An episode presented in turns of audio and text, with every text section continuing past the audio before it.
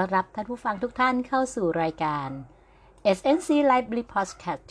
รายการวิทยุออนไลน์ ที่จะร้อยเรียงสารพันเรื่องราวสรรหามาเล่า โดยหอสมุดพระราชวังสนามจันทร์สำนักหอสมุดกลางมหาวิทยาลัยศิลปากร ดิฉันนรมนบุญญาณิตบรรณารักษ์งานบริการสารสนเทศทำหน้าที่ผู้ดำเนินรายการนะคะ เปิดเพลงนำมาด้วย ท่าฉลอมนะคะของคุณอาชรินนันทนาคร วันนี้ต้องเป็นโอกาสพิเศษอะไรที่เกี่ยวข้อง หรือเปล่า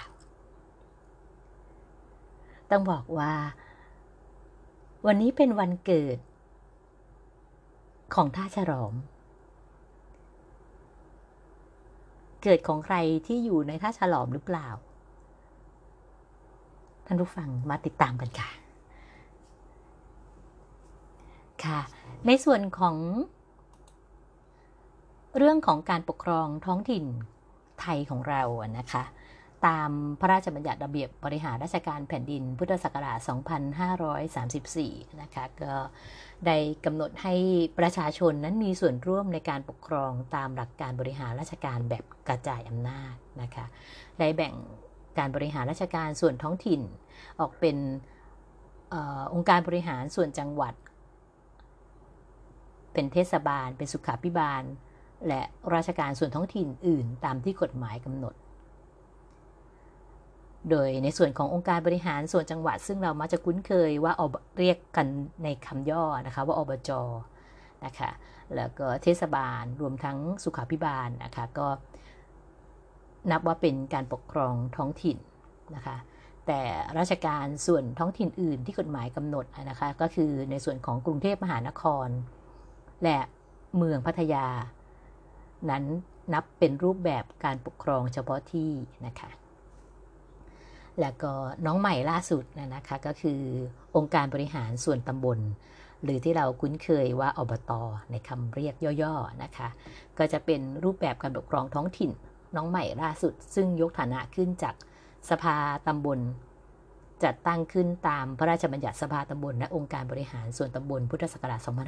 2537 นะคะ โดยมีการแก้ไขเพิ่มเติมจนถึงปัจจุบันก็คือฉบับที่ 7 เมื่อพุทธศักราช 2562ในปัจจุบันนี้นะคะก็การปกครองท้องถิ่นของไทยนะคะก็จะมีอยู่ด้วยกัน 6 รูปแบบนะคะก็คือในส่วนที่กล่าวไปแล้ว คือองค์การบริหารส่วนจังหวัดเทศบาลสุขาพิบาล กรุงเทพมหานคร เมืองพัทยา และองค์การบริหารส่วนตำบล ทั้งนี้ในส่วนของเทศบาลเองนะคะก็ยังแบ่งออกเป็นเทศบาลนครนะคะ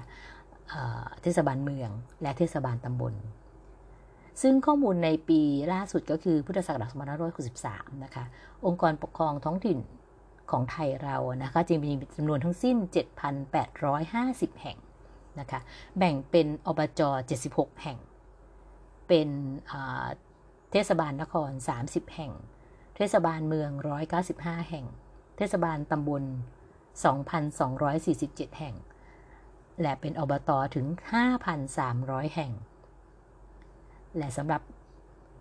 ราชการปกครองท้องถิ่นพิเศษ 2 แห่งนะคะ ซึ่งก็ยังคงครองตำแหน่งเดิมก็คือกรุงเทพมหานคร และเมืองพัทยานะคะก็จะถือเป็นการปกครองท้องถิ่นพิเศษนะคะกลับมาสู่ในเรื่องราวของประวัติความเป็นมาของเรื่องของการปกครองท้องถิ่น เริ่มมาจากอะไร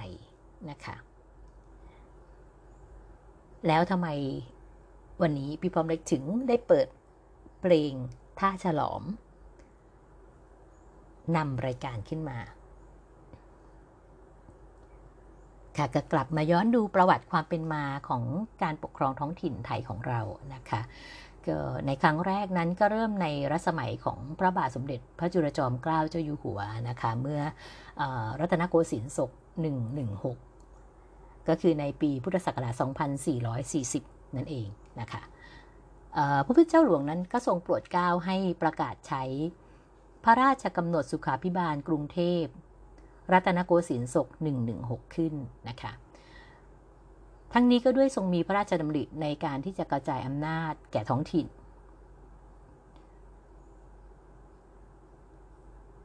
และภายหลังจากการจัดตั้งสุขาพิบาลกรุงเทพนะคะ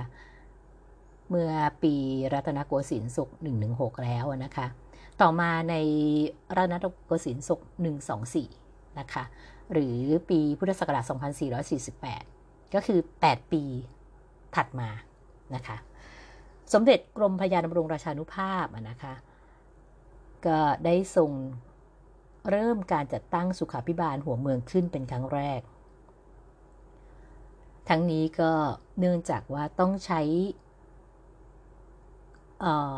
ต้องบอกว่ากลยุทธ์นะคะในการ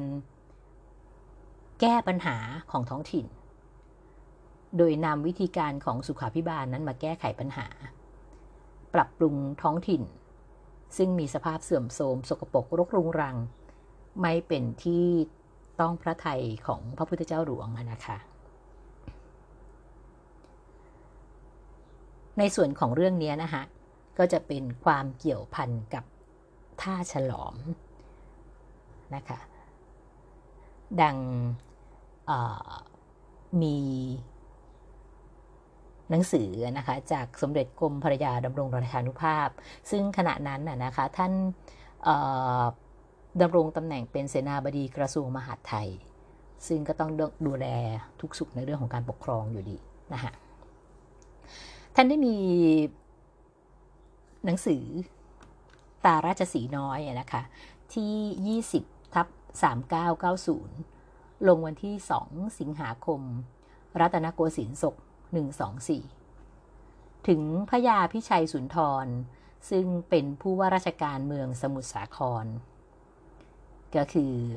เหตุที่มาที่ตั้งของท่าฉลอมนั่นเอง มีเหตุอะไรนะคะความจากหนังสือตาราชสีน้อยนั้นนะคะ ก็ได้กล่าวว่า ด้วยเมื่อวันที่ 31 กรกฎาคม รัตนโกสินทร์ศก 124 พระบาทสมเด็จพระเจ้าอยู่หัว เสด็จออกที่ประชุมเสนาบดี มีรับสั่งเล่าถึงที่ได้ไปประพาสเมืองนครเขื่อนขัน เมื่อวันที่ 30 กรกฎาคม ไม่เป็นที่พอพระราชหฤทัยที่ได้ทอดพระเนตรเห็นถนน และตลาดเมืองนครเขื่อนขัน โสโครกมาก รับสั่งว่า สกปรก เหมือนตลาดท่าจีน ฉันนั่งอยู่ในที่ประชุม รู้สึกละอายใจมาก ที่เมืองนครเขื่อนขัน จะสกปรกหรือสะอาด ก็ไม่ใช่ธุระของเรา แต่ความสกปรกของตลาดท่าจีน ซึ่งสกปรกจริงสำหรับเป็นที่ยกตัวอย่างเปรียบเทียบที่อื่น ที่ไม่พอพระราชหฤทัยเช่นนี้ ก็เสมอกลิ้วตลาดท่าจีนด้วยเหมือนกัน การเป็นเช่นนี้ จึงรู้สึกร้อนใจมาก เห็นว่าถ้าไม่คิดอ่านปัดกวาดจัดถนนในตลาดท่าจีนให้หายโศโครกแล้ว จะเสียชื่อตั้งแต่ฉันตลอดจนผู้ว่าราชการเมือง และกำนันผู้ใหญ่บ้านในตลาดท่าจีน ซึ่งเป็นคนดีๆ ที่ฉันรู้จักอยู่แทบทุกคน ถ้าตลาดท่าจีนยังสกปรกอยู่อย่างนี้ แม้ปีนี้เสด็จอีกก็เห็นจะไม่เสด็จตลาด และจะให้กำนันผู้ใหญ่บ้านในที่นั้นเฝ้าก็เห็นไม่ได้ ฉันมีความร้อนใจอย่างนี้จึงได้มีตราฉบับนี้มายังพระยาพิชัยสุนทร เมื่อได้รับตราฉบับนี้แล้ว ขอให้เรียกกำนันผู้ใหญ่บ้านที่ตลาดท่าจีน มาประชุมอ่านตราฉบับนี้ให้ฟัง และปรึกษากันดูว่า จะควรทำอย่างไร อย่าให้พระเจ้าอยู่หัวทรงติเตียนได้ ค่ะ นี่ก็จะเป็นความจากหนังสือตราราชสีน้อยนะคะที่เสด็จในกรมนะคะก็มีไปถึงผู้ว่าราชการเมืองสมุทรสมุทรสาครค่ะพระผู้ว่าราชการเมืองสมุทรสาครในครั้งนั้นก็คือพระยาพิชัยสุนทรนะคะเออเมื่อได้รับ หนังสือตาพระราชสีน้อยแล้วนะคะ ก็เป็นธรรมดานะคะ ท่านเจ้าเมืองท่านก็คงจะร้อนอาดนะคะ ก็ได้ได้เรียกประชุมกำนันผู้ใหญ่บ้านตำบลท่าฉลอมทั้งหมดนะคะ เพื่อให้ทราบข้อบกพร่องแล้วก็ได้ช่วยกันคิดอ่านก็สรุปว่ามีความเห็นร่วมกันนะคะว่าให้มีการ เรียอะไรพ่อค้าประชาชนในตำบลท่าฉลอมนะคะ ให้ร่วมมือช่วยกันสละทรัพย์สินะคะสละเงินนั่นเองนะคะ ให้มานำมาปรับปรุงตลาดท่าจีนให้สะอาด ซึ่งในการเรียรายครั้งนั้นนะคะต้องบอกว่าก็ได้เงินจำนวนที่ไม่น้อยเลยนะคะ ได้เงินทั้งสิ้น 5,472 บาท เราต้องนึกย้อนไปนะคะ อันนี้เป็นเวลาน่าจะเป็นเป็นร้อยกว่าปีนะคะในปี 2448 นะคะได้เงินมาทั้งสิ้น 5,472 บาท เงินจำนวนนี้นะคะก็ได้นำมาทำเป็นถนนปูอิฐขนาดกว้าง 2 วา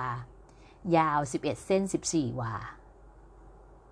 ทั้งยังเป็นส่วนที่นำมาจ้างคนปัดกวาดเทขยะมูลฝอยทิ้ง จนตลาดท่าจีนนั้นสะอาดสมความปรารถนา ในส่วนของอขนาดของถนนนะนะคะผู้ฟังที่เป็นคนรุ่นใหม่ หรืออาจจะผู้ฟังทั่วๆไปนะคะก็อาจจะยังนึกภาพไม่ออกนะคะเพราะว่าความกว้างเป็นวาเป็นเส้น เอ๊ะแล้วมันขนาดไหน พี่พร้อมได้กขออนุญาตขยายความนิดนึงนะคะ ในส่วนของวานั้นนะคะก็จะเป็นหน่วยวัดความยาว แบบโบราณของไทยเรานะคะ ซึ่งก็จะมีที่มาจากการกางแขนทั้งสองออกไป ข้างลำตัวในแนวราบ หรือพูดง่ายๆ ก็คือการแขนออกไปขนานกับพื้นดินนั่นเองนะฮะแล้วก็วิธีวัดก็คือวัดจากปลายนิ้วที่ยาวที่สุดของมือข้างหนึ่ง ซึ่งส่วนใหญ่แล้วก็จะเป็นนิ้วกลางอะนะคะที่ยาวที่สุด ของแขนข้างหนึ่งนะฮะแล้วก็วัด จากแขนข้างหนึ่งผ่านหน้าอกไปถึงปลายนิ้ว ที่ยาวที่สุดของแขนอีกข้างหนึ่งนะคะ ก็จะเป็นระยะหนึ่งวาแบบโบราณนะคะ ทีนี้ร่างกายคนเรามันไม่เท่ากันถูกไหมฮะ ทีนี้การที่ใช้วาแบบนี้มันก็จะมีความได้เปรียบเสียเปรียบกัน อาจจะเป็นเหตุของการทะเลาะวิวาทด้วยหรือเปล่านะฮะก็ในในเวลาต่อมาจึงมีพระราชบัญญัติ มาตราช่างตวงวัด พุทธศักราช 2466 นะคะ ที่กำหนดให้ 1 วาเท่ากับ 2 เมตร และ 1 เส้นนั้นเท่ากับ 20 วา ทีนี้ในส่วนของถนน 2 วา กว้าง 2 วา ยาว 11 เส้น 14 วา มีขนาดเท่าไหร่นะคะ ความกว้าง 2 วา ก็เทียบเท่ากับ 4 เมตรนะคะส่วนในความยาว 11 เส้น 14 วานั้นรวมความแล้วก็คือ 468 เมตร หากท่านผู้ฟังยังนึกภาพไม่ออก นึกถึงระยะการวิ่งระยะสั้น 400 เมตร นั้นถือว่าเป็นการวิ่งระยะสั้นระยะไกลสุดของการวิ่งระยะสั้น ซึ่งจะเริ่มตั้งแต่60 80 100 200 เมตรนะฮะ400 เมตร นี่ก็เกือบเกือบครึ่งกิโลนะฮะการวิ่งระยะสั้นที่เราต้องสปีดตัวเองเร็วที่สุดเพื่อที่จะเข้าเส้นชัยก่อนใครก็นึกถึงความเหนื่อยตรงนั้นนะคะก็จะได้รู้ระยะทางว่า 468 เมตรนั้น เกินออกไปอีกเกือบร้อยเมตรฮะเกินออกไปจากจากวิ่งระยะสั้นที่ยาวที่สุดนะฮะก็คือประมาณร่วมๆเกือบครึ่งกิโลนะคะ ถนนที่ชาวบ้านที่ท่าฉลอมได้เรียรายเงินกันสร้างขึ้นในครั้งนั้นกับกว้าง 4 เมตร ยาว 468 เมตรนะคะอันนี้ก็คือในส่วนของถนนหนทางนะคะทีนี้เมื่อสร้างถนนเสร็จแล้วนะคะเสด็จในกรมท่านก็ ทรงมีความยินดีนะคะก็เลยทรงรายงานทุนเกล้าถวายต่อ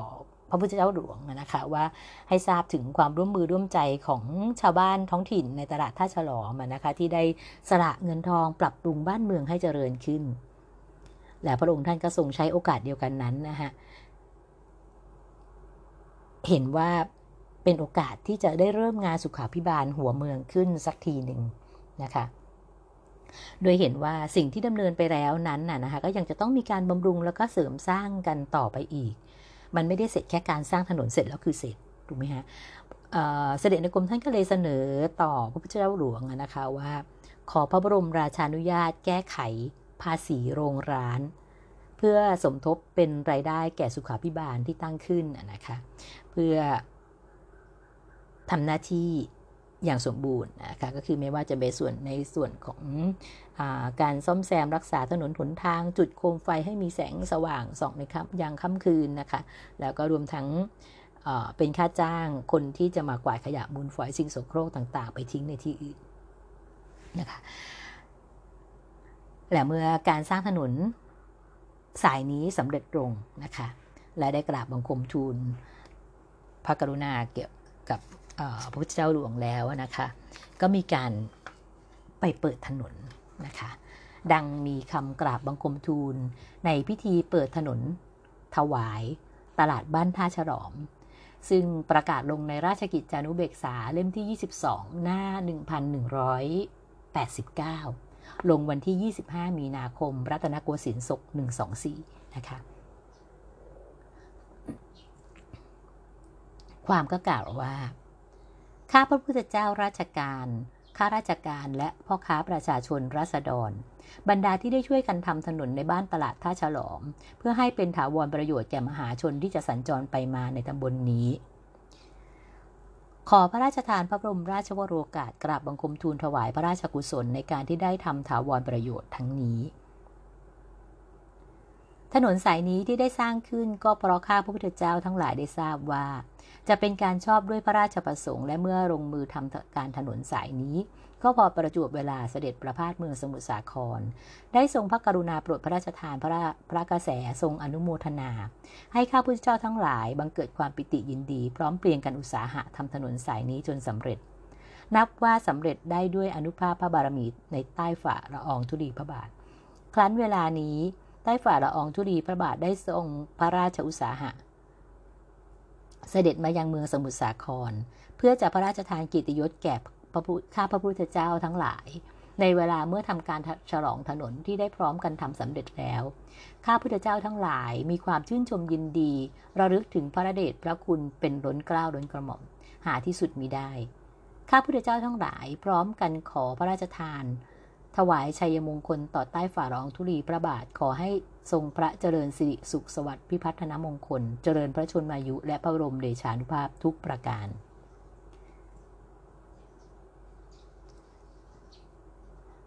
เวลานี้เป็นมงคลเลิกแล้ว ข้าพุทธเจ้าทั้งหลายขออัญเชิญเสด็จทรงตัดแผลเปิดถนนที่ได้พร้อมกันทำขึ้นครั้งนี้ ให้เป็นสวัสดีแก่ประชาชนทั้งหลายที่จะได้ไปมาอาศัยถนนนี้สืบไป ด้วยกล้าวด้วยกระหม่อมขอเดชะ ในส่วนนี้ก็เป็นความกราบบังคมทูล ในพิธีเปิดถนนถวาย ที่ตลาดบ้านท่าฉลอง และพระองค์ท่านก็ทรงมีพระราชดำรัสตอบในการเปิดถนนถวายบ้านตลาดท่าฉลอมนะคะซึ่งในส่วนของพระราชดำรัสนี้ก็ได้ประกาศในราชกิจจานุเบกษาเล่มเดียวกันนะคะในหน้าเดียวกันวันเวลาเดียวกันด้วยนะคะ ก็ทรงพระราชดำรัสมีความว่า เรามีความพอใจที่ได้ทราบตามคำที่กล่าว บัดนี้และได้เห็นแก่ตาว่าความประสงค์ของเราแม้แต่เป็นคำปรารบก็เป็นที่ยินดีแก่ของคนทั้งหลายที่จะให้เป็นไปสมความประสงค์ เพราะความประสงค์ของเรามีอย่างเดียว แต่จะให้ประชาราชของเราเป็นสุขทั่วหน้า การที่ท่านทั้งหลายทำตามนี้ ไม่เฉพาะแต่ที่จะได้ความพอใจของเรา แต่จะเป็นความสุขสำราญและความสะดวกแก่ชนทั้งหลายด้วย การที่จะรักษาถนนอันราษฎรทั้งหลายได้ออกทุนทำครั้งนี้ ถ้าจะทิ้งไว้คอยซ่อมเมื่อชำรุดมาก ก็จะเหมือนอย่างทำใหม่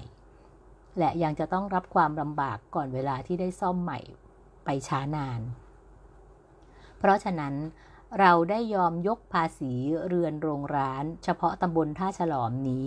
ให้เป็นเงินรักษาถนนให้สะอาดบริบูรณ์อยู่เสมอ และจัดการให้เป็นที่สะดวกตามทุนจะทำได้ ให้ผู้ซึ่งอยู่ในท้องที่จัดการรักษาเอง เมืองนี้เป็นผู้ที่ได้พยายามทำถนน โดยลำพังราษฎรในท้องที่เป็นครั้งแรก คงจะการ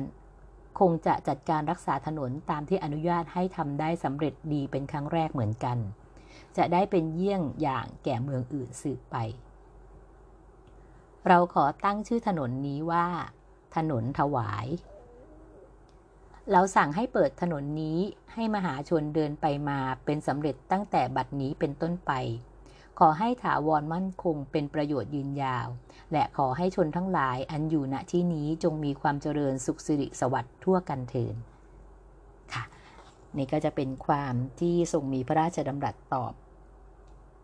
ในการเปิดถนนถวายที่บ้านตลาดท่าฉลอมนะคะซึ่งก็ครบถ้วนกระบวนความนะคะก็บอกถึงเรื่องของที่มาที่ไปของถนนเส้นนี้ว่าเกิดขึ้นจากเรื่องอะไร แล้วก็รวมความจากสิ่งที่เสด็จในกรมท่านนำความขึ้นกราบบังคมทูลและขอพระบรมราชานุญาตเบ็ดเสร็จนะคะก็คือพระองค์ท่านก็มีดำรัสตอบ บอกความชัดเจนเลยนะคะว่าพระองค์ท่านก็ได้ยกภาษีโรงเรือนร้านของตำบลท่าฉลอมนี้ให้เป็นเงินรักษาถนน ดูแลจัดการตามที่เห็นสมควรให้ท้องถิ่นเป็นคนดูแลนะคะจึงนับได้ว่าถนนถวายเนี่ยนะคะก็เป็นถนนที่ราษฎร ร่วมกันบริจาคเงินสร้างขึ้น เป็นถนนของราษฎรสายแรกของประเทศไทย นะคะ จะว่าอย่างนั้นก็ได้นะคะ และในส่วนที่พระองค์ท่านได้พูดถึงเรื่องของภาษีโรงร้านเนี่ยนะคะก็ได้มีประกาศในวันเดียวกันนะคะ เรื่องประกาศแก้ภาษีโรงร้านจัดสุขาพิบาล ตลาดท่าฉลอมเมืองสมุทรสาครนะคะ ในรัตนโกสินทร์ศก124 นะคะ ก็คือในพุทธศักราช 2448 นั่นเองนะคะ จะว่าไปแล้วนะคะก็ถึงปัจจุบันนี้ถึงเป็นเวลาถึง 116 ปีนะคะประกาศแก้ภาษีโรงร้านนี่นะคะก็ได้มีประกาศในราชกิจจานุเบกษา เล่มที่ 22 ก็คือเล่มเดียวกันนั่นเองนะคะ ในหน้า 1155 นะคะเก็ลงวันที่ 18 มีนาคม รัตนโกสินทร์ศก124 ก็คือในวันที่เสด็จทรงเปิดถนนถวายนั่นเอง ถวายทกขออภัยค่ะนะคะ ในประกาศนี้ก็ได้แจ้งไว้ว่า มีพระบรมราชโองการดำรัสเหนือกล้าวเหนือกระหม่อมสั่งว่า ด้วยข้าราชการและพ่อค้าราษฎรที่เมืองสมุทรสาครได้พร้อมใจกันเข้าเรียรายได้ทรัพย์หลายพันบาททำถนนและสะพานในหมู่บ้านตลาดท่าฉลอม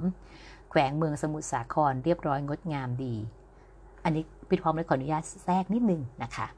ก็คือแต่เดิมเนี่ยระหว่างท่าฉลอมกับมหาชัยนะคะ การเดินทางจะมีทางเดียวก็คือทางเรือ ดังเพลงที่คุณชรินได้ร้องไปนะคะ ถ้าฉลอมกับมหาชัยจะคิดทำไมว่าไกลนะคะ ก็คือมันคนหนทางการคมนาคมมันลำบากนะคะก็จะไม่สะดวกสบายเท่ากับการที่ได้มีการทำถนนทำสะพานแล้วนะคะในส่วนของประกาศนี้นะคะก็ได้กล่าวต่อไปว่า การทำถนนสะพานในหมู่บ้านตลาดท่าฉลอมแขวงเมืองสมุทรสาครนั้นเรียบร้อยงดงามดีนะคะจึงได้ทรงพระกรุณาโปรดเสด็จไปเปิดถนนนี้ให้เป็นเกียรติยศ เมื่อณวันที่ 18 มีนาคม รัตนโกสินทร์ศก124 ทรงพระราชดำริว่าถนนหนทางที่ได้ทำขึ้นในหมู่บ้านใหญ่ๆ เช่นบ้านท่าฉลอมนี้เป็นสาธารณประโยชน์ซึ่งสมควรจะอุดหนุนให้ซ่อมแซมรักษาไว้ ให้ถาวรสืบไปรายการบางอย่างซึ่งจะเป็นประโยชน์และความสุขของประชุมชนในที่นั้น ดังเช่น จัดให้มีโคมไฟจุดเป็นระยะตลอดถนน และให้มีคนคอยปัดกวาดขนขยะมูลฝอยไปเททิ้ง อย่าให้เป็นเครื่องโสโครกปฏิกูลในท้องที่อันนั้น ก็ย่อมเป็นสาธารณประโยชน์อันควรจะทำนุบำรุงด้วยการทำนุบำรุงสาธารณประโยชน์เช่นว่ามานี้จำต้องมีเงินทุนสำหรับใช้สอยจึงจะทำการตลอดได้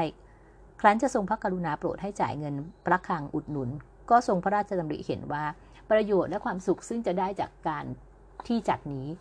ก็แต่ประชุมชนที่อยู่ในหมู่บ้านตลาดท่าฉลอม จะเอาเงินภาษีอากรเก็บจากที่อื่นมาใช้ในที่นี้หาควรไม่ จึงทรงพระกรุณาโปรด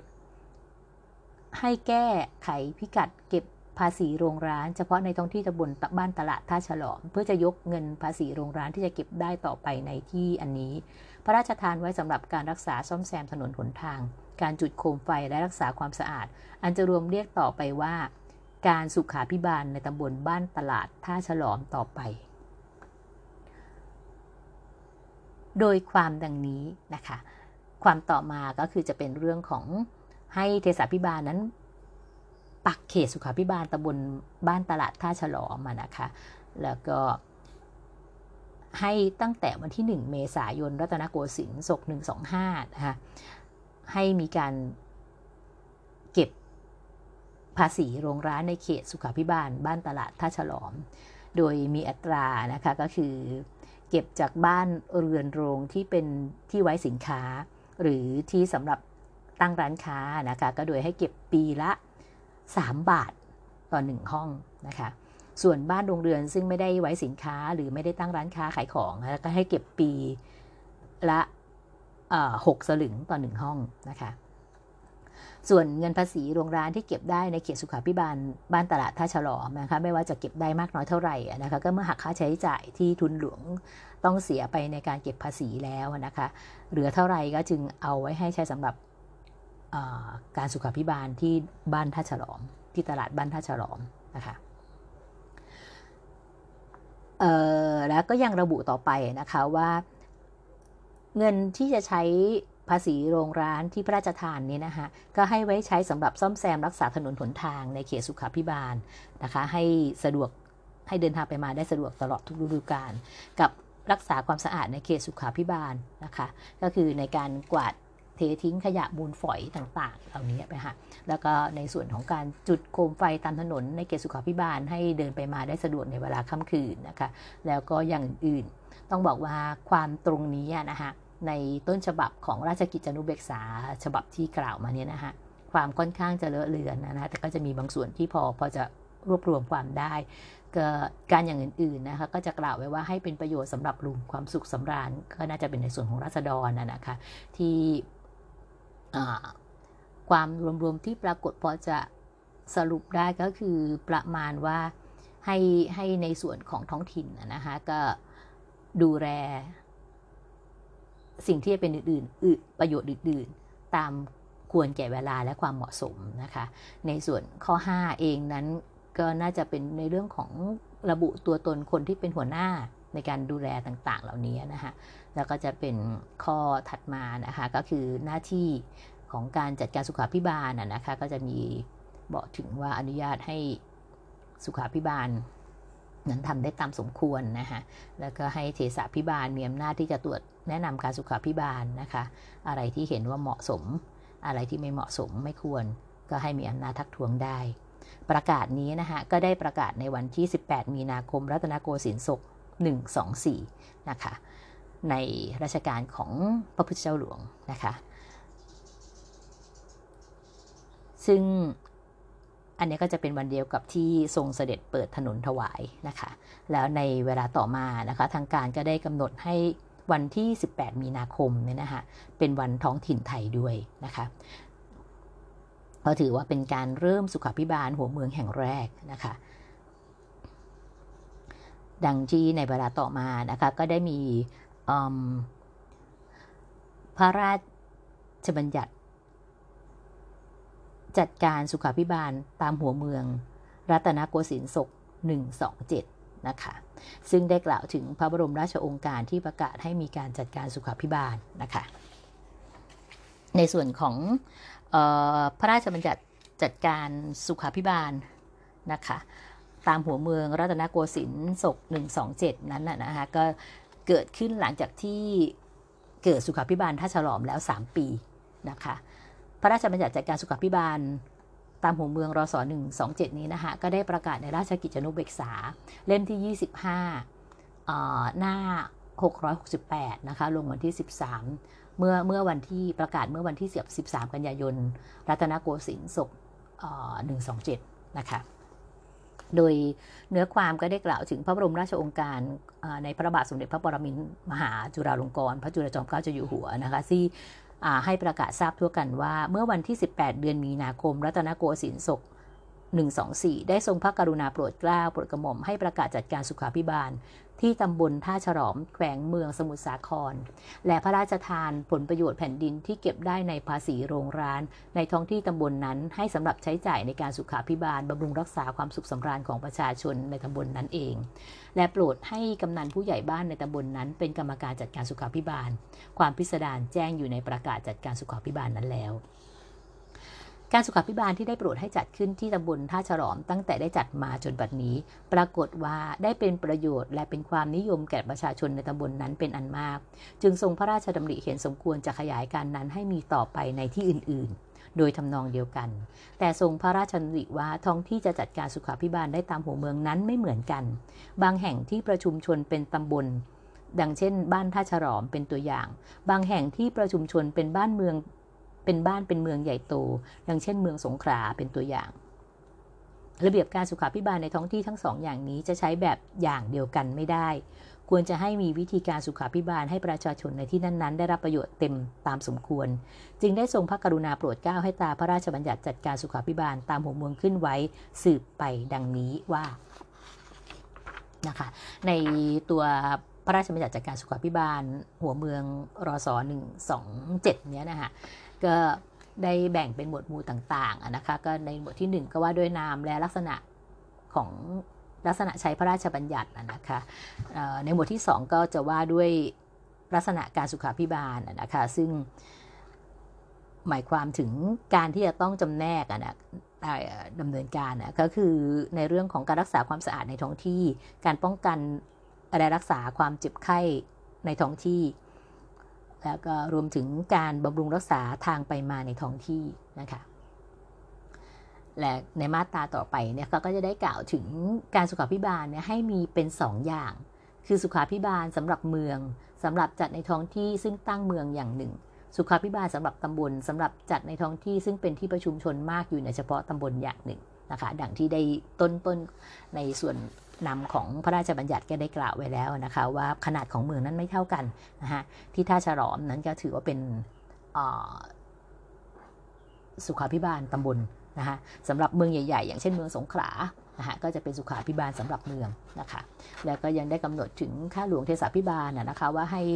จัดการสุขาพิบาลตามพระราชบัญญัติในท้องที่มณฑลนะคะให้ปรึกษากันระหว่างกำนันผู้ใหญ่บ้าน ผู้เป็นหัวหน้ารัษฎรในท้องที่นะคะเมื่อเห็นชอบว่าควรจะได้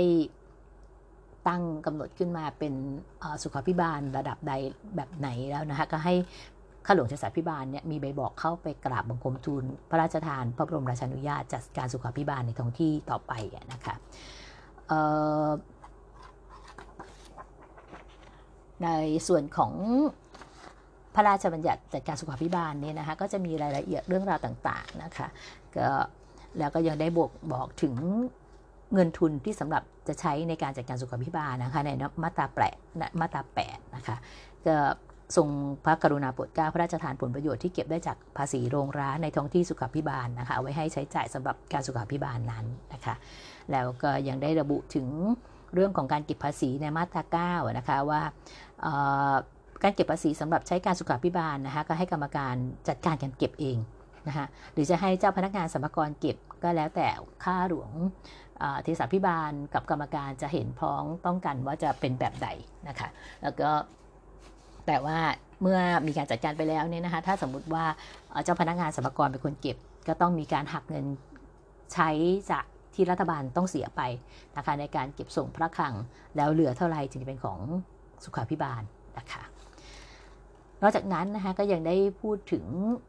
ในหมวดที่3นะคะก็ยังได้ว่าพูดถึงเรื่องของพนักงานสุขาพิบาลนะคะว่าให้เมืองหนึ่งเนี่ยมีพนักงานให้มีกรรมการเก้าคน โดยมีผู้ว่าราชการเมืองนะคะก็เป็นประธานโดยตำแหน่ง แล้วก็บุคคลอื่นๆอีกรวมแล้ว 9 คนนะคะก็มาเป็นพนักงานสำหรับจัดการสุขาพิบาลนะคะเป็นกรรมการ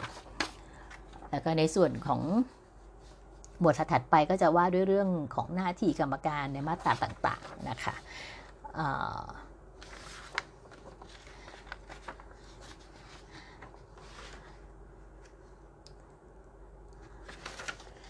แล้วก็ในส่วนของตรงนี้นะคะอย่างที่ได้ได้ได้กล่าวไปนะคะเเมื่อมีการจัดการ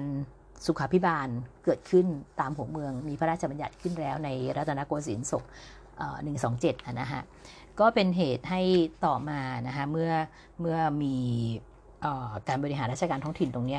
เริ่มขยายวงกว้างออกไป แล้วก็มีส่วนท้องถิ่นต่างๆ เกิดขึ้นนะฮะในเวลาต่อมานะฮะในรัชสมัยของพระบาทสมเด็จพระปรมินทรมหาประชาธิปกนะคะพระพระปกเกล้าเจ้าอยู่หัวนะคะก็ได้มีประกาศพระราชบัญญัติจัดระเบียบ เทศบาลขึ้นนะฮะก็ต่อจากในส่วนของการสุขาพิบาลตำบลสุขาพิบาลเมืองนะคะก็ขยับฐานะขึ้นมาอีก เป็นการจัดระเบียบเทศบาลนะคะซึ่งมีพระราชบัญญัติจัดระเบียบเทศบาลพุทธศักราช 2476 นะคะก็นับถึงปัจจุบันนี้ก็มีอายุอานามถึง 88 ปีนะคะพระราชบัญญัตินี้นะคะก็ได้ประกาศลงในราชกิจจานุเบกษาเล่มที่ 51 หน้า 82 นะคะ เมื่อวันที่ 24 เมษายนพุทธศักราช 2477 ก็มาถึงคำเฉลยนะคะว่าวันนี้คือวันที่ 24 เมษายนนะคะ ก็เป็นวันเกิดของเทศบาลนั่นเองนะคะทีนี้ในส่วนของ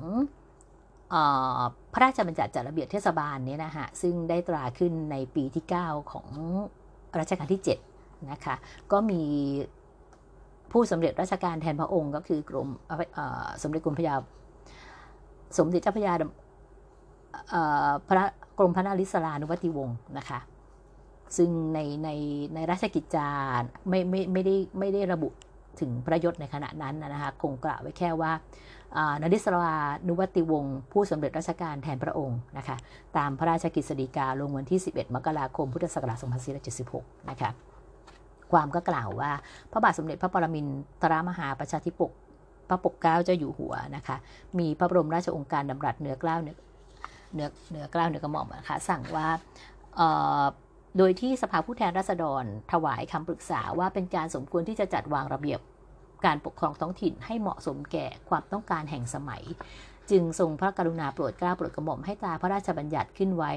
โดยคำแนะนำและยินยอมของสภาผู้แทนราษฎรนะคะ ความก็จะมีมาตราต่างๆนะคะว่ามาตราที่เรียกพระราชบัญญัติเรียกว่าอะไรยังไงนะคะแล้วก็ในหมวดที่1นนะคะก็จะพูดถึงเรื่องของเทศบาลตำบลนะคะซึ่งก็ได้ระบุว่าให้มีตำบลซึ่งมีบทพระราชกิจสริกายกฐานะขึ้นเป็นเทศบาลตำบลแล้ว ก็ได้ให้มีสภาพเป็นทบวงการเมือง พระราชกิจสริกานั้นก็จะได้กำหนดเขตและก็นามของเทศบาลไว้นะคะแล้วก็ให้สภาตำบลนนั้น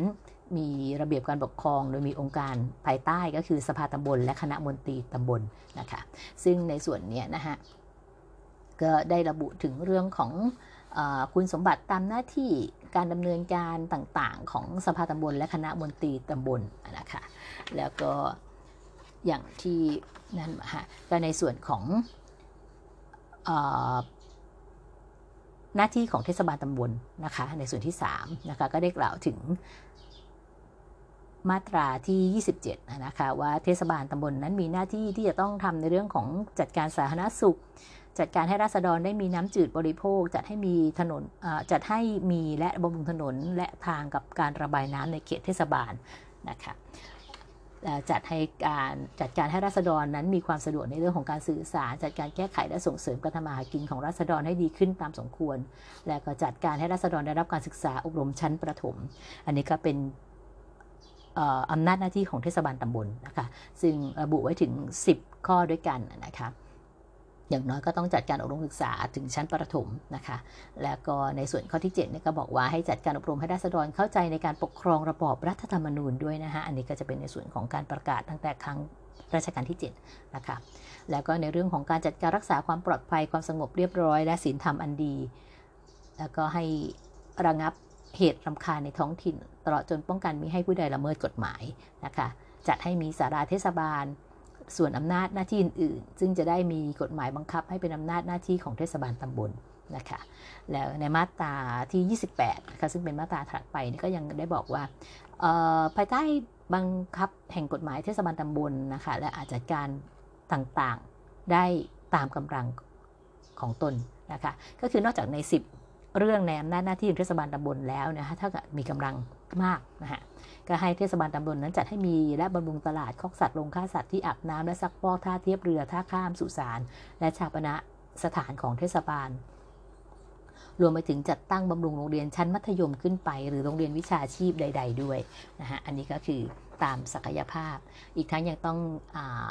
อาจจะสามารถจัดให้มีและบำรุงการประปาเพื่อจำหน่ายน้ำสะอาดให้แก่รัษฎรในตำบล จัดให้มีและบำรุงสถานที่ทำการพิทักษ์รักษาคนเจ็บไข้และปัจจัยสำหรับสาธารณูปโภคสาธารณูปการประเภทอื่น ๆ จัดให้มีเครดิตสถาน จัดให้มีและบำรุงการไฟฟ้าเพื่อจำหน่ายกระแส ให้แก่รัษฎรในตำบลหรือให้แสงสว่างโดยวิธีอื่นตามที่ชุมนุมชนนะคะแล้วก็จัดให้มีรับบำรุงสถานที่สำหรับการกีฬาและพละศึกษา จัดให้มีรับบำรุงสวนสำหรับเดินเล่น จัดให้มีรับบำรุงโรงมหรสพกิจการอื่นๆ ซึ่งไม่เป็นตามการขัดต่อกฎหมายนะคะนอกจากนั้นยังได้ระบุถึงเรื่องของการคลังของเทศบาลนะคะว่าให้มีรายได้จาก เงินต่างๆนะคะ อย่างเช่นเงินอุดหนุนจากรัฐบาลรายได้จากเทศบาลนิดรายได้จากทรัพย์สินของเทศบาลเอง หรือว่าภาษีจังกอบตามระเบียบที่ตามแต่จะมีพระราชบัญญัตินะคะ รวมทั้งค่าธรรมเนียมค่าปรับต่างๆ เงินที่มีคนบริจาคให้เป็นสาธารณกุศลนะคะเงินตามที่จะมีพระราชบัญญัติกำหนดอื่นที่กำหนดไว้รวมทั้งเงินรายได้อื่นๆซึ่งได้รับอนุญาตตามกฎหมายนะคะ อีกทั้งรายจ่ายของเทศบาลนั้น ตำบลนะคะก็ยังแบ่งออกได้เป็น 3 ประเภทนะคะก็คือจ่ายเป็นเงินเดือนค่าจ้างค่าบริการให้แก่นายกมนตรีตำบลมนตรีตำบล และพนักงานของเทศบาลนะคะก็คือใน 3 ตำแหน่งนี้นะคะก็ให้ใช้เงินเดือนจากรายจ่ายเงินรายรับรายได้ของเทศบาลตำบลนะคะก็คือตัวนายก ตัวมนตรีตำบล แล้วก็พนักงานเทศบาล แล้วก็ยังให้ใช้จ่ายเป็นค่าใช้สอยสำหรับกิจการเทศบาลนะคะและจะเขาจ่ายเป็นการจรอย่างเช่น การก่อสร้าง แล้วก็การลงทุนต่างๆนะคะนอกจากนั้นก็ยังมีในส่วนของเทศบัญญัติของเทศบาลตำบลว่ามีหน้าที่อะไรทำอะไรบ้างนะคะตามข้อบังคับ นะคะแล้วก็ยังในส่วนของการควบคุมเทศบาลตำบลนะคะก็จะบอกว่าใครมีหน้าที่ที่จะควบคุมดูแลดูแลอย่างไรนะคะนอกจากนั้นในหมวดที่2นะคะก็จะได้กล่าวถึงเทศบาลเมืองและเทศบาลนครนะคะโดยส่วนที่1เนี่ยได้กล่าวถึงเทศบาลเมืองนะคะก็ให้จัดเขตชุมชนบรรดาตำบลหรือส่วนของตำบลที่เป็น ที่ตั้งสาราว่าการจังหวัดขึ้นเป็นเมือง มีฐานะเป็นเทศบาล มีสภาพเป็นทบวงการเมืองเรียกว่าเทศบาลเมือง ท้องถิ่นใดที่ก็คือใช้ใช้จำนวนราษฎรเป็นเป็นเกณฑ์นะคะก็คือที่มีราษฎรตั้งแต่ 3 0 0 0 คนขึ้นไป แล้วก็มีความเฉลี่ยหนาแน่นนะคะไม่ต่ำกว่า 1,000 คนต่อ1ตารางกิโลเมตรนะคะก็จัดให้เป็นเทศบาลเมืองนะคะในส่วนของอองค์การภายใต้ก็จะมีสภาเมืองและก็คณะมนตรีเมืองเช่นเดียวกันนะคะ แล้วก็ยังบ่งบอกถึงอำนาจหน้าที่นะคะและส่วนเทศบาลนครนะคะซึ่งจะเป็นส่วนที่ 2 ในหมวดที่ 2 ของเทศบาลนะคะเมืองและนักเทศบาลนครนะคะในส่วนที่ 2 นี่ก็ระบุไว้ว่าท้องถิ่นที่มีรัษฎรตั้งแต่ 30,000 คนขึ้นไปนะคะแล้วก็อยู่กันหนาแน่นเฉลี่ยไม่ต่ำกว่า 1,000 คนต่อ1ตารางกิโลเมตร ก็ให้จัดตั้งเป็นเทศบาลนครนะคะอันนี้ก็คือเป็นในส่วนของพระราชบัญญัติจัดระเบียบเทศบาลพุทธศักราช 2476 ซึ่ง มีการประกาศเมื่อวันที่ 24 เมษายน พุทธศักราช 2477 นับถึงวันนี้นะคะ ซึ่งตรงกับวันเกิดของเทศบาล ก็ร่วงมาถึง 88 ปีแล้วนะคะค่ะ ในส่วนเรื่องราวของประวัติความเป็นมาของวันเทศบาลในวันนี้นะคะ ก็มีรายละเอียดดังที่พี่พร้อมได้ได้ กล่าวไปทั้งหมดนะคะสำหรับการจัดรายการ SNC Library Podcast ในวันนี้นะคะ ก็ใช้เวลาล่วงเลยมาพอสมควรแล้วนะคะ ในส่วนของการปกครองท้องถิ่น หรือการปกครองระดับประเทศนะคะ ก็ล้วนแล้วแต่มีอำนาจหน้าที่ ที่ต่างต้องรับผิดชอบนะคะ รับผิดชอบทั้งเรื่องของ ภาพรวมของท้องที่ท้องถิ่นนั้นๆ ไม่ว่าจะเป็นระดับใดนะคะ รวมทั้งรับผิดชอบในส่วนของความเป็นอยู่ชีวิตของประชาชน ในภายใต้การดูแลด้วยนะคะ การเมืองกับกองระดับประเทศก็ดูแลในระดับประเภทประเทศไป ในส่วนของท้องถิ่นก็ต้องดูแลในส่วนเฉพาะตนของไปของตนเองนะคะ โดยเฉพาะอย่างยิ่งในวิกฤต ณวันนี้นะคะ เมืองมหาชัยอาจจะนำมาซึ่งการแพร่กระจายวิกฤตโควิด -19 ระลอกที่ 3 ของเมืองไทย แล้วก็ต่อเนื่องไปด้วยวิกฤตทองหล่อ ซึ่งนับว่าเป็นคลัสเตอร์ที่สำคัญไม่น้อยไปกว่า คลัสเตอร์มหาชัยเลยนะฮะ แล้วต้องบอกว่า การที่โควิด -19 นั้น ระลอกใหม่นี้กลายพันธุ์นะคะ จากสายพันธุ์เดิม เป็นว่าการแพร่กระจายครั้งนี้ก็มาจากสายพันธุ์ที่มาจากอังกฤษ ซึ่งมีความต้องบอกว่ายังไงฮะ มีมีความ สามารถในการกระจายตัวที่แบบรวดเร็วแล้วก็มหาศาลนะคะ หากเราติดตามเรื่องวิกฤตโควิด -19 มาตั้งแต่ปีที่แล้วนะคะ จะเห็นระดับความเข้มข้นความรุนแรง การกระจายและความเสี่ยงที่เพิ่มขึ้นนะคะ ในครั้งที่ 3 นี้นะฮะต้องบอกว่าเพิ่มขึ้นทีละวันละเป็นพันพันราย นะคะ ขณะที่ยอดผู้เสียชีวิต ก็เพิ่มขึ้นสูงขึ้นตามลำดับเช่นเดียวกัน ในวิกฤตก่อนหน้านี้ในปีที่แล้วที่เมื่อเริ่มโควิดบูฮันเข้ามา ก็จะกลุ่มที่ต้องระวังเป็นพิเศษก็คือผู้สูงอายุ ผู้ที่มีโรคประจำตัวนะคะ แต่วันนี้กลุ่มวัยรุ่น กลุ่มวัยหนุ่มสาว ที่ที่มีความแข็งแรงมากกว่า กลับโดนจู่โจมแล้วแล้วอาการสุดได้เร็วนะคะจะเห็นได้ว่าตามสื่อต่างๆ โซเชียลต่างๆ เนี่ย มีการเผยแพร่กันออกมาไม่เว้นแต่ละวัน ไม่ว่าจะเป็นบุคลากรทางการแพทย์ ที่ที่เริ่มนึกออกไหมฮะ คือต่อสู้กันมาปีนี้ปีที่สองแล้วอะ แล้วแถมระลอกนี้เป็นระลอกที่แบบหนักหน่วงมาก น่าเห็นใจ น่าสงสารบุคลากรทางการแพทย์นะคะ ทุกคนก็รักชีวิตตัวเองเหมือนกัน แต่ด้วยหน้าที่เขาก็ยังคงต้องทำหน้าที่ แล้วเราล่ะ ซึ่งเป็นประชาชน เราทำหน้าที่ของเรา อย่างสมบูรณ์หรือยัง ทางการก็ประกาศนะคะว่าให้เราลดภาวะเสี่ยง ไม่ไปอยู่ในที่เสี่ยง ให้อยู่ในที่ของตัวเอง แต่เราก็ยังไม่ได้รู้สึกว่าจะต้องรับผิดชอบอะไรกับสังคมขนาดนั้น จึงเกิดวิกฤตที่แบบต้องบอกว่าระเบิดกันเป็นโกโก้ครันช์เลยนะคะก็สำหรับการจัดรายการวันนี้นะคะ ก็อยากจะบอกฝากไปกับท่านผู้ฟังทุกท่านน่ะนะคะ รักษาระยะห่างทางสังคม อย่างยิ่งยวดนะคะ ป้องกันตัวเองและคนรอบข้าง คนในครอบครัวนะคะ ตั้งกาดกันร้อยเปอร์เซ็นต์เกินร้อยได้ก็จะดีนะคะ แมสผ้าอาจจะไม่เพียงพอในการไปในที่ชุมชนที่มีความหนาแน่นนะคะแมสกระดาษซึ่งเป็นแมสซึ่งใช้ในทางการแพทย์ จำเป็นนะคะ การล้างมือ การรักษาระยะห่าง สิ่งต่างๆที่ที่ที่ที่ระบุมาตั้งแต่เดิม ซึ่งและเพิ่มความเข้มข้นขึ้น เราก็ยังคงต้องทำกันอย่าง เข้มข้นนะคะ ก็หวังให้ประเทศไทยของเรา ประชาชนไทยของเราทุกคน ผ่านพ้นวิกฤตนี้ไป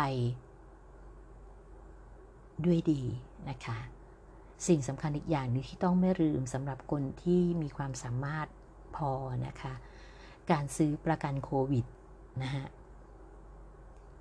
ซึ่งเข้าใจว่าในหน่วยงานหลายๆหน่วยงานนะคะก็จะมีการเรื่องของการซื้อประกันหมู่นะฮะประกันกลุ่ม ก็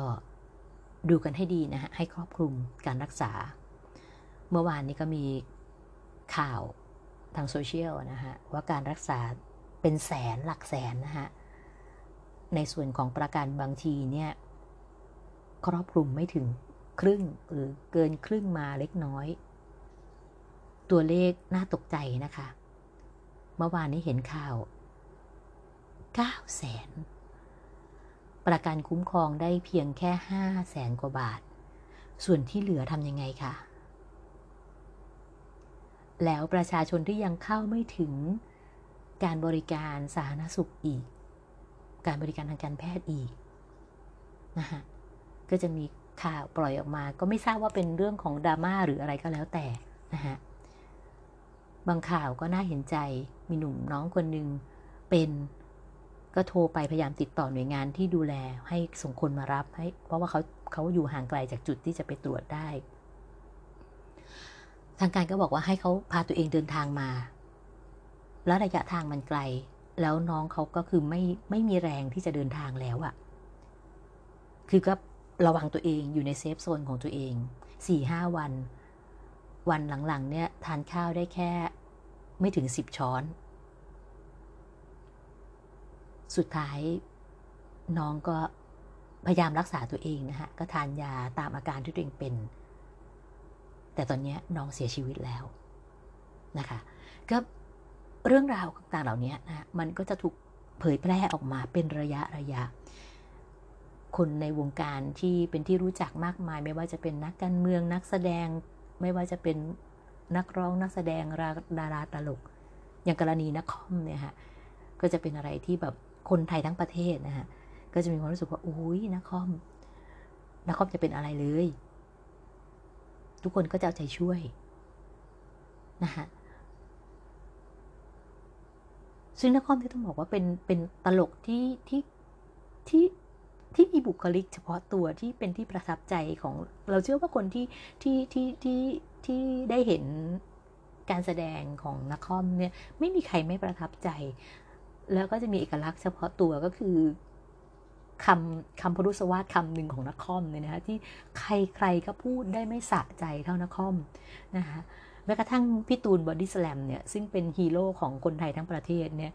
ก็ยังเป็นความฝันสูงสุดของพี่ตูนเลยว่าอยากให้น้าค่อมด่าคำนี้นะฮะแล้วก็เขาได้มีโอกาสเจอกันในเวทีหนึ่งนะฮะเขาก็น้าค่อมก็แบบคิดหนักนะฮะจะใช้คำนี้ด่าพี่ตูนบอดี้สแลมซึ่งเป็นขวัญใจของคนทั้งประเทศเนี่ยนักคอมจะโดนคนทั้งประเทศมารุมไหมล่ะ